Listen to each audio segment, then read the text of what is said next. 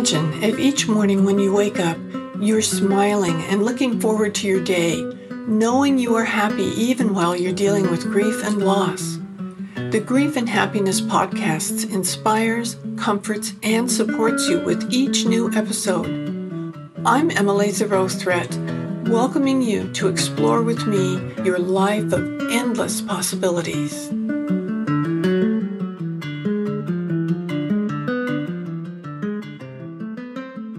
Aloha. I'm so happy you've come to listen to our podcast today.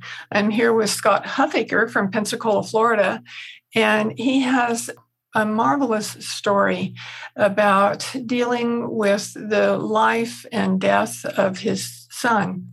So, welcome, Scott. Very happy to have you here. Thank you for having me here. Can you tell us a little bit about yourself? Sure.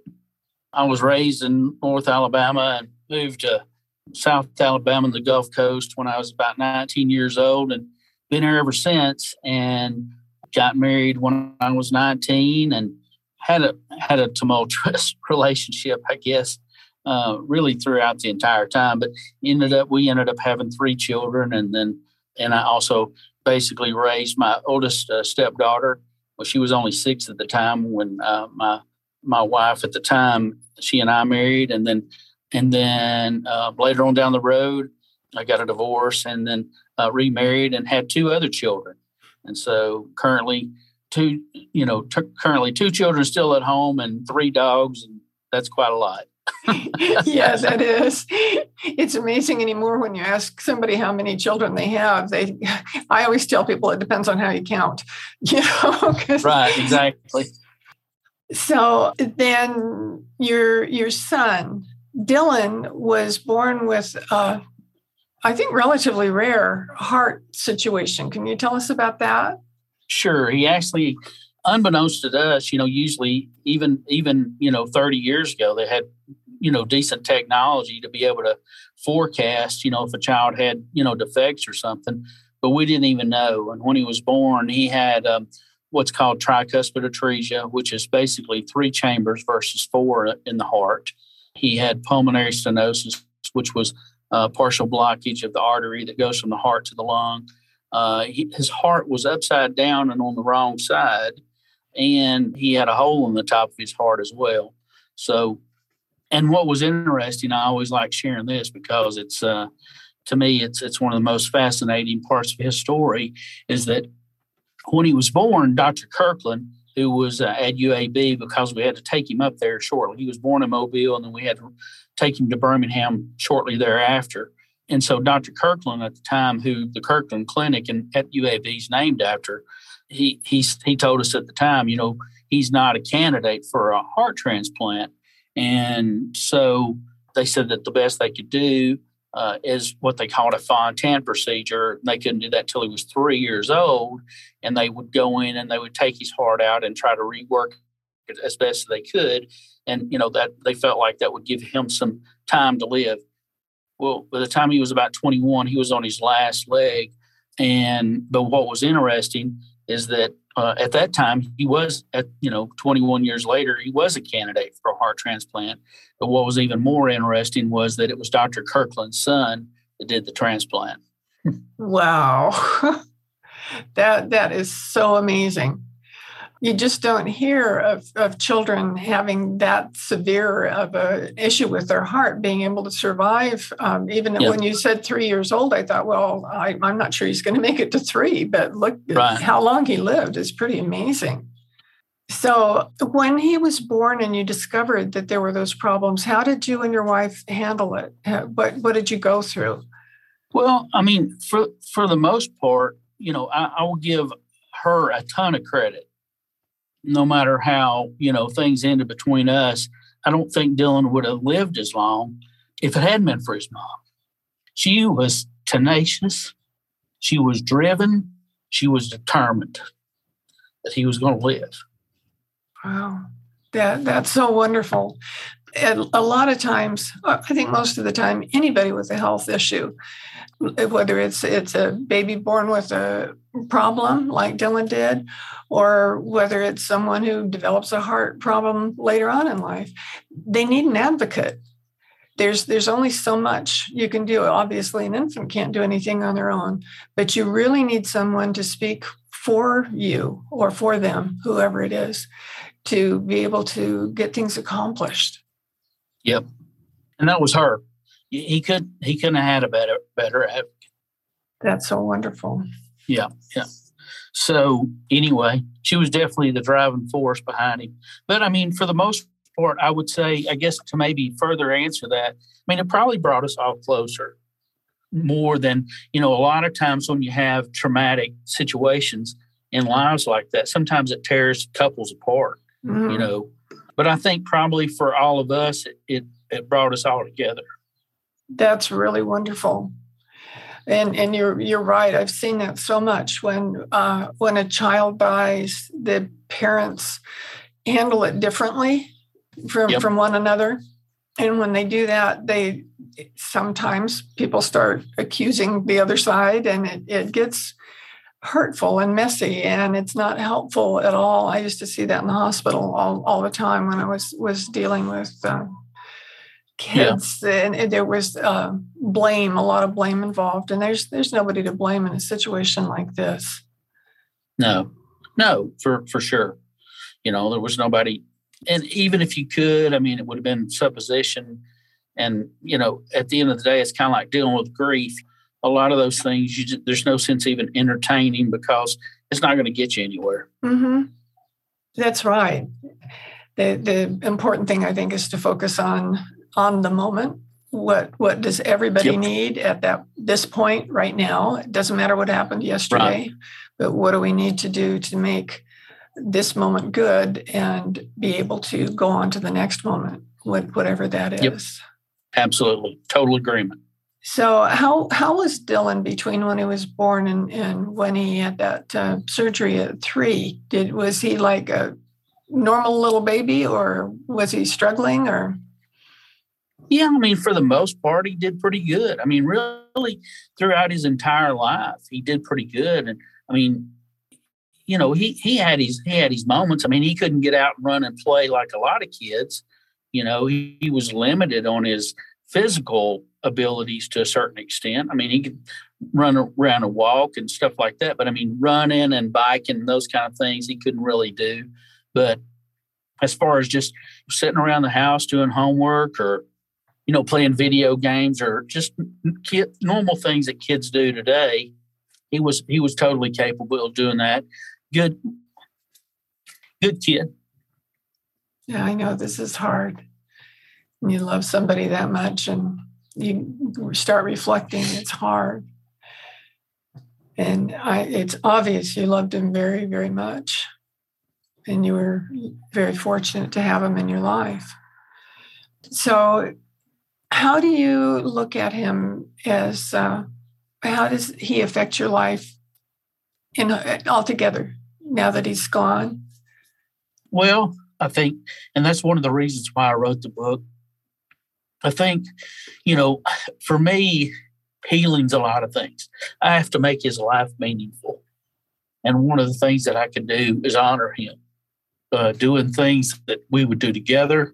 But also, as I wrote the book, I, I, I did it to honor him because he, he has a story. That's right. Tell us a little bit about the book. Uh, the name I found real interesting, and tell us why you chose to write it in the manner that you did. Well, I think you probably read in the beginning. You know, I was I was watching a episode. It was the second episode of this of this current season of NCIS, and it was in uh, I think it was the 27th of September that it aired. And I was sitting there with my wife and we were watching NCIS. I don't watch a lot of TV, but I, that show's pretty good. So, and she she likes it. So so we watched it. And so if you're familiar with the characters, Mark Harmon, who plays Jethro Gibbs, uh, he has a friend named Tobias who's an FBI agent. And so they were on a stakeout of a, of a serial killer. So uh, he had uh, Gibbs had not seen uh, Tobias, his friend Tobias, or Joe Spano is, is the other actor's name. Uh, he had not seen him in quite a while. And, and so he gets in the truck uh, Tobias did, and he says, "Hey, how are you doing? I hadn't seen you in a while." He says, "Well, I'm doing pretty good." He says, "Are you still doing that uh, group thing uh, with Palmer, who's the coroner?" And he said, "Yeah." He said, "He said that uh, counseling's really helped me very well." He said, "You should try it." And they talk a little bit more, and then he starts. I mean, you know, uh, Mark Harmon's in his seventies now, and so on the show, he says, "You know, you you need to I don't know why you work so much. It's just because you're, you know, always trying to fill this void. And and he said, he said, what void? He says, you know, Gibbs, he says, you and I are both alike. He says, we're like twins. He says, you know, we both lost uh, jobs. We both lost wives, more than one. And, you know, now I've joined your club. He said, I've lost a child. He said, that's not a club. He says, well, it's certainly not one I would join he says, he said, what would you even call it? And when he said that, I never thought about it. I never thought about that there's not a name. I mean, you got a name for widows, uh, you know, people that lose their spouse, you know, widows and widowers, and you got a name for, you know, children that lose their parents they are called orphans, but there's no name. I mean, the closest thing is an old Sanskrit word called viloma, which means against the natural order, which that's what it is children uh, parents were never you know supposed to lose their children but you know it happens. And so when that that was in september and dylan passed away on the 6th of august i said you know i i got to change this. And it was at that point that i realized that i needed to tell a story for a lot of reasons because i wanted to honor him but you know i just i felt like there was you know other people needed help. And and one of the mission one of the things i want to do is i want enough people for us to gather together to come up with a word because i do think it's important. Not not from the standpoint and don't get me wrong and i, I don't want this to sound insensitive.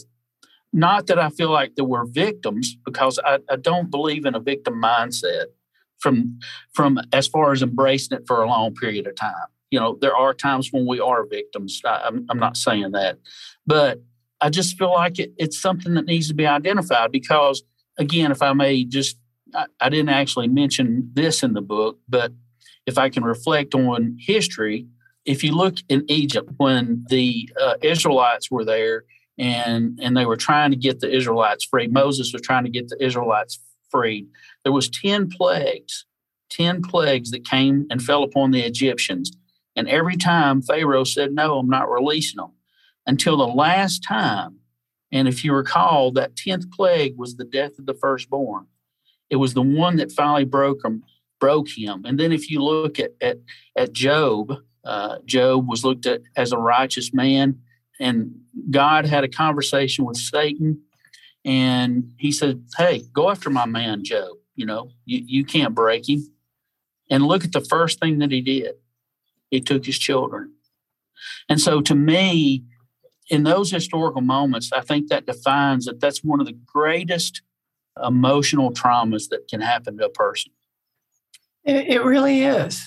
And I, it's fascinating about not having a word for that, a, a name or, or a, a label, so to speak, because they, they say so much. And if, if like, I, I don't usually say I'm a widow even though I have been widowed twice, um, I'll say something like, My husband died, because there's something about the label to me that isn't particularly positive.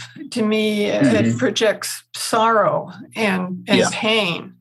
Mm-hmm. And and absolutely, I was sad and had pain when they died. You know, there, there's no question sure. about that. But I'm choosing to live my life helping others to feel better about what's happening with them when they're dealing with their loss and their grief.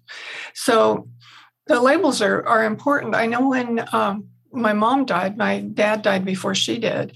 And after mom died, one of my friends said, Well, you're an orphan now. And I thought, You didn't need to say that to me. it really hit yeah. me hard. Because you think of orphans as, as children, and it, it kind of right really took me back. But I do think it's important to be able to be truthful in your description. People will understand more if they they realize where you're coming from. Right. So I, I think that that's important too.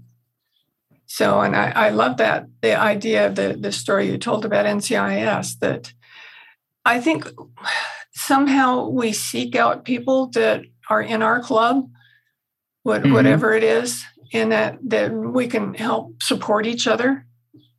How, however yep. that goes. Well, we're all looking for somebody to connect with that we have has commonality for sure. Yeah. No matter what it is. Mm-hmm. Can you tell me a favorite memory you had with Dylan? last February, not this year, last year, my middle son, Tyler, uh, came from California, as I mentioned to you. He, he, he lived on Catalina Island, but he came over and he and I and Dylan all went together to Birmingham for him to see the doctor. I enjoyed that. That's cool to get to be with both boys. It's really special. This is, I can obviously tell this is um, raw for you and and recent and that's okay i mean I, am not like this all the time um, because I, it's just sometimes when i talk about it oh sure and i understand that too i i do that yeah. still it's been a lot longer for me since uh, my last husband died but it it, it doesn't mean it, I don't. Actually, I cried this morning about it because a, a, friend of mine uh, is starting her own podcast, and she had me listen to her first first one that she's recorded to to get my opinion to see how how I whether I thought she needed to change anything or if she was on the right track, and it turned out to be about my husband. Yeah, and uh, about it, her relationship with him that was it was a beautiful relationship. We both I, I still have a beautiful relationship with her.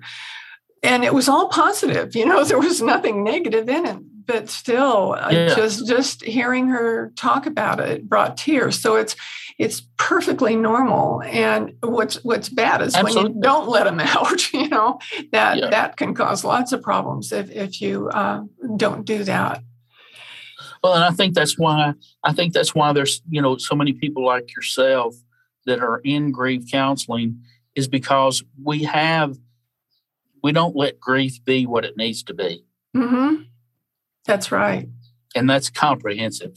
yeah, that, that really is. It's it's one of the reasons that I I suggest a few things. One of them is writing about it, to to write whatever happened, whatever you want to write about it, and for you, I would suggest when you're ready, you don't have to do it right this instant, but when you're ready, I think it would be great for you to write a letter to Dylan and tell him mm-hmm. anything you wish you could have said that you didn't get to, anything that you want to tell him, how you felt about him, anything like that. Write it all out and, and you know, just really yeah. lay it out there.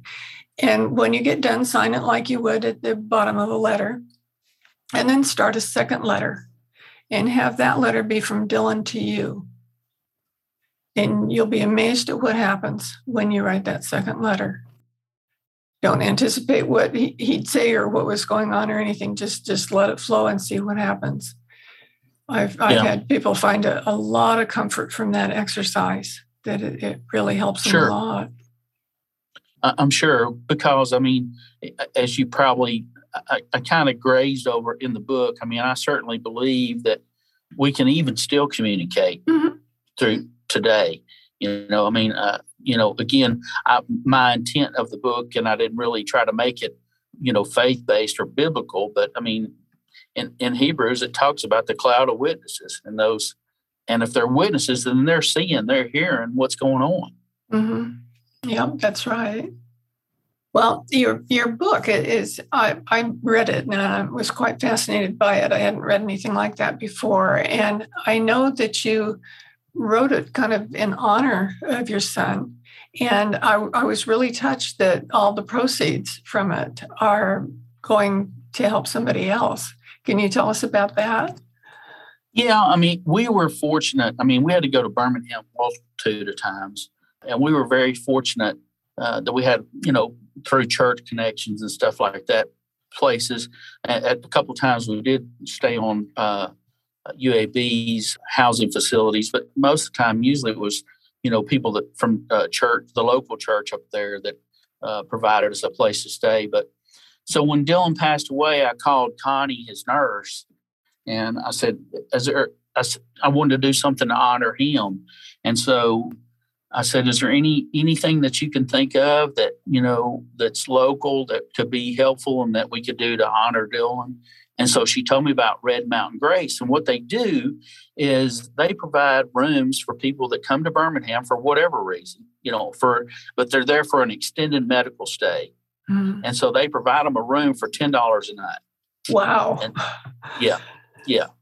And so, you know, that they're, uh, you know, strictly a nonprofit and, and, and, and a fund based organization. So uh, initially, whenever, you know, he passed away, I just asked that everybody, instead in lieu of flowers or gifts or whatever, give to that. And I mean, all kinds of people did. We raised over $7,000 just in that short period of time. So I'm hoping we can do a whole lot more. Oh, I'm sure you will. It's such a wonderful idea and how you're handling it. That's that's one of the really tough things when especially when you have a child that's that's ill and you want to be there with them. I know I live in, in Maui and most of the medical care in Hawaii is on a different island. And we don't have boats that go back and forth between them. You actually have to fly over. Uh, and the flights are expensive. It's amazing how the inter island flights would be that much. It's not like being able to to take a bus or a train or something to the it, it's in the same state. And uh, somebody that I knew had a daughter with a, a brain tumor, very young daughter, and she started a, a, GoFundMe program just to help them with expenses because for years now, I'm trying to remember how old she is now. I think maybe six. And she got it very, very young. And they've had so many times where they've had to, to go to someplace else and stay. And we're not that far away. It doesn't take that long to get there, but it's just too expensive right. to go back and forth. And they want to be there where she is. And I know every time she she sends out little newsletters about how her daughter's doing now, and I'm I'm amazed at how well her daughter is doing because she had the kind of brain cancer that isn't likely to. Uh, give you a long life. And she, she's a beautiful child. And i just i every mm-hmm. time i you know i give a little bit every time i i get a letter from them and it builds up you know and she's got lots of friends and supporters. And whenever they get those those yeah. emails about her the donations come in. You can follow and see how much is is coming in. And i just think that's such a wonderful thing to do.